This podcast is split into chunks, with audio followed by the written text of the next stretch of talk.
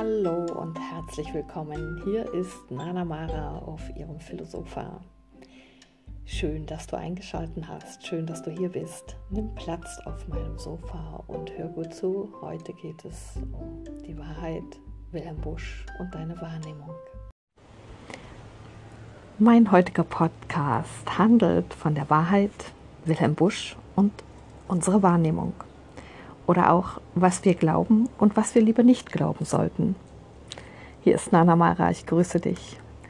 Ja, ich habe ein Buch gefunden über Wilhelm Busch aus dem Jahr 1940 mit einem wunderbaren Vorwort über ihn selber. Eigentlich ist es kein Vorwort, sondern da schreibt Wilhelm Busch über sich und sein Aufwachsen, also seine Biografie in kurzer Form. Ich habe es gern gelesen. Ich mochte diese Sprache, die so stilvoll ist, die voller Wörter ist und ähm, die die Ahnung aufkommen lässt, wie es damals war, wie die Zeit sich angefühlt hat, wie sich das Leben angefühlt hat.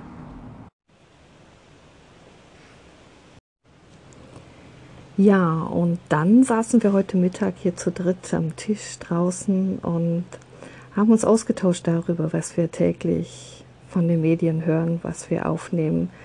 Und dann wurden wir auf einmal stutzig und sagten, was eigentlich von dem, was wir da jeden Tag hören, können wir tatsächlich glauben? Was davon ist wirklich wahr? Und wie können wir uns tatsächlich ein Bild von etwas machen, was wir selber nicht erlebt haben? Wie ist es möglich? Und äh, uns ist aufgefallen, dass es natürlich ähm, spannend ist, weil du jeden Tag Menschen siehst, die in der Öffentlichkeit eine Rolle einnehmen. Präsidenten, ähm, Politiker, Unternehmer, Schauspieler, Menschen, die aufgrund ihrer Leistung Berühmtheit erlangt haben und äh, von vielen Menschen gekannt, gemocht, vielleicht auch nicht gemacht werden. Und über die hören wir ganz viel in den Nachrichten. Da wird ein Bild präsentiert und langsam wird uns auch eine Person sehr vertraut, weil wir sehen sie immer wieder, wir sehen sie agieren, wir sehen sie in einer bestimmten Form agieren, und zwar in der Form, worüber Bildmaterial besteht, wo die Person spricht und wir hören ihr zu, wir sehen ihre Gestik, wir sehen ihre Mimik und wir gleichen das ab mit dem, ob es uns gefällt, ob es uns sympathisch ist und im Grunde genommen haben wir all diese Personen nie getroffen. Und doch haben wir uns erlaubt, ein Bild zu machen. Ein Bild davon, wie sie auf uns wirkt.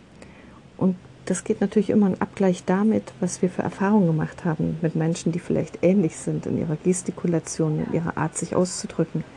Aber im Grunde genommen wissen wir nie wirklich genau, wie diese Person tatsächlich ist. Wie sie wäre, wenn wir mit ihr tatsächlich ein Erleben hätten, einen Austausch, einen tatsächlichen Blick in die Augen, in der Interaktion. Und so wie ich als Kind oft philosophiert habe darüber, ob wirklich alle Menschen, wenn sie auf Grün schauen, genau das sehen, was ich sehe, was ich für grün halte oder das, was ich für blau halte, ob es bei ihnen tatsächlich genau so in diesem Blau wahrgenommen wird, wie ich es sehe oder ob wir uns nur darauf einigen können, weil wir alle immer wieder etwas ganz Bestimmtes sehen, was blau aussieht, was wir als blau kennengelernt haben, diese Schwingung. Aber wir wissen nicht, sieht der andere es wirklich genau so. Und das ist etwas, was wir im Grunde genommen nie herausfinden können, ob es tatsächlich beim anderen so wahrgenommen wird.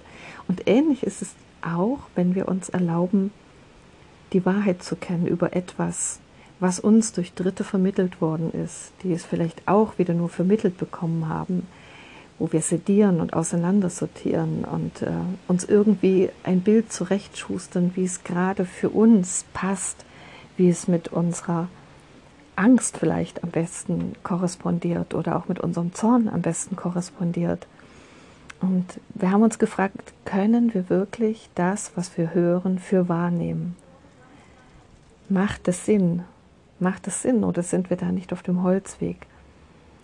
Und wie kommt jetzt dieser Bezug zu Wilhelm Busch daher? Er spricht über seine Zeit und wie er sie erlebt hat. Und ähm, ich habe keine Ahnung von dieser Zeit. Aber seine Sprache ist so bildhaft, dass sie natürlich etwas in mir anregt, etwas erinnert. Auch ich habe eine Ahnung, wie es ist, in einen von Nachtigallen besungenen Pfad in den Wald hineinzugehen. Er schreibt nämlich über seinen Vater, und das mag ich dir gerne einmal zitieren, folgendes. Mein Vater war Krämer, klein, kraus, rührig, mäßig und gewissenhaft, stets besorgt, nie zärtlich, zum Spaß geneigt, aber ernst gegen Dummheiten. Er rauchte beständig Pfeifen, aber als Feind aller Neuerungen niemals Zigarren, nahm daher auch niemals Reibhölzer, sondern blieb bei Zunder, Stahl und Stein oder Fidibus. Jeden Abend spazierte er allein durchs Dorf, zur Nachtigallenzeit in den Wald. Meine Mutter, still, fleißig, fromm, pflegte nach dem Abendessen zu lesen. Beide lebten einträchtig und so häuslich, dass einst über zwanzig Jahre vergingen, ohne dass sie zusammen ausfuhren. Das ist eine sehr alte Sprache und äh, ich kann das lesen und in mir steigen eigene Bilder hoch. Aber ich habe keine Ahnung, wie das Leben tatsächlich war von Wilhelm Busch. Und ich merke aber, da ist ein Mensch beschrieben, sein Vater, der sich gegen alle Neuerungen wehrte, der auch keine Reibhölzer benutzte. Und da ist mir bewusst geworden, wie in welch große Abhängigkeiten unser Leben heute stattfindet. Sich den Tabak auszusehen und zu ernten, ihn in eine vielleicht selbstgeschnitzte Pfeife zu stopfen, sich aus der Natur etwas zu holen, um Feuer anzumachen, macht mich in einer gewissen Weise sehr frei und unabhängig. Ich kann für was auch immer die Pfeife für den Vater von Wilhelm Busch stand, mich genau auf das zentrieren, was ich wirklich will, was ich kenne, was mir vertraut ist, was ich zu mir nehmen kann, wo ich niemanden dazwischen habe, den ich brauche, damit ich mir diesen Genuss zugänglich machen kann. Und vielleicht mag das für dich jetzt gar nicht so zusammenkommen. Was hat das mit Medien zu tun? Was hat das mit Meinungsbildung zu tun? Für mich ist in diesem Moment klar geworden, wie sehr wir uns entfernt haben, auch von uns selber, von unserer eigenen Natur, von der Möglichkeit und der Fähigkeit, uns unabhängig von irgendjemandem versorgen zu können, uns unabhängig von jemandem, also nur von dem Umfeld, was wir um uns herum haben, von den Menschen, mit denen wir unmittelbar leben, mit denen wirklich auch eine Verbindung zu erschaffen.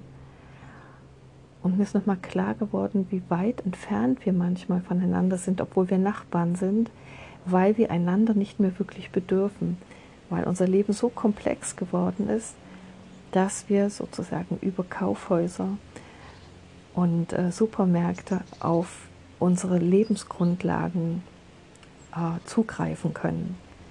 Aber wir haben es nicht mehr selbst in der Hand. Es ist, liegt nicht mehr in der, in der Erschaffensmöglichkeit, in unserem Handlungsbereich ähm, für uns wirklich zu sorgen, auf direkten Wege zu sorgen.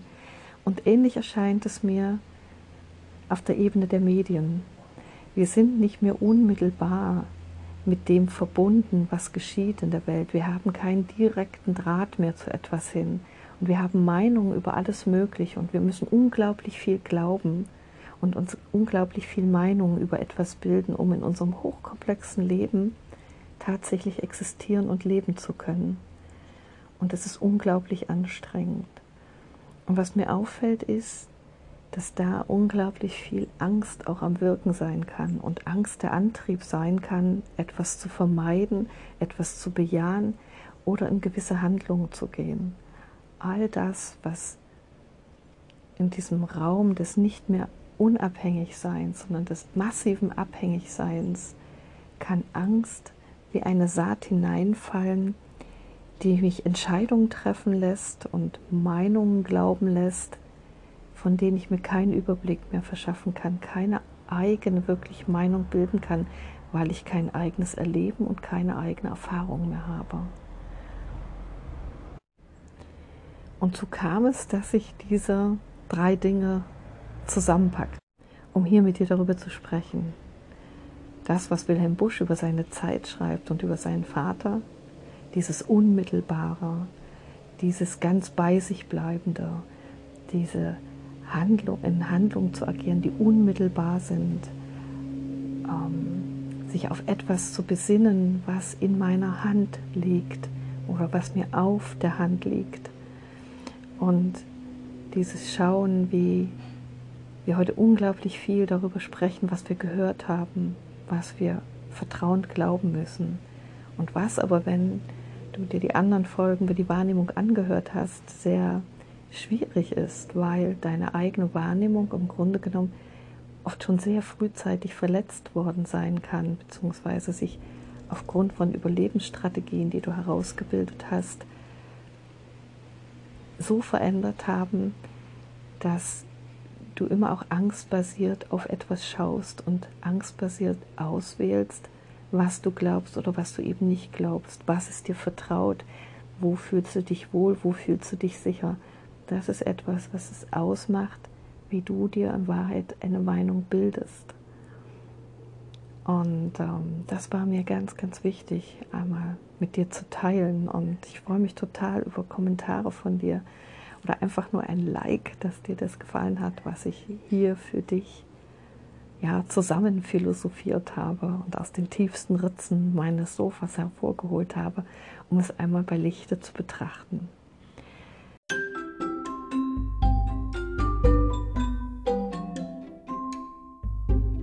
Ja, das war es soweit heute von mir über die Wahrheit, Wilhelm Busch und unsere Wahrnehmung, was wir glauben und was wir lieber nicht glauben sollten. Nämlich das, was du nicht hast überprüfen können. Wage dir einmal, Dinge nicht zu glauben und völlig neu zu betrachten. Viel Freude dir in dieser Woche. Das war's von Nana Mara und danke, dass du mir zugehört hast. Und jetzt, hups die Wups, kannst du wieder von meinem Sofa entfleuchen in dein Leben hinein und schauen, was deine Wahrheit ist.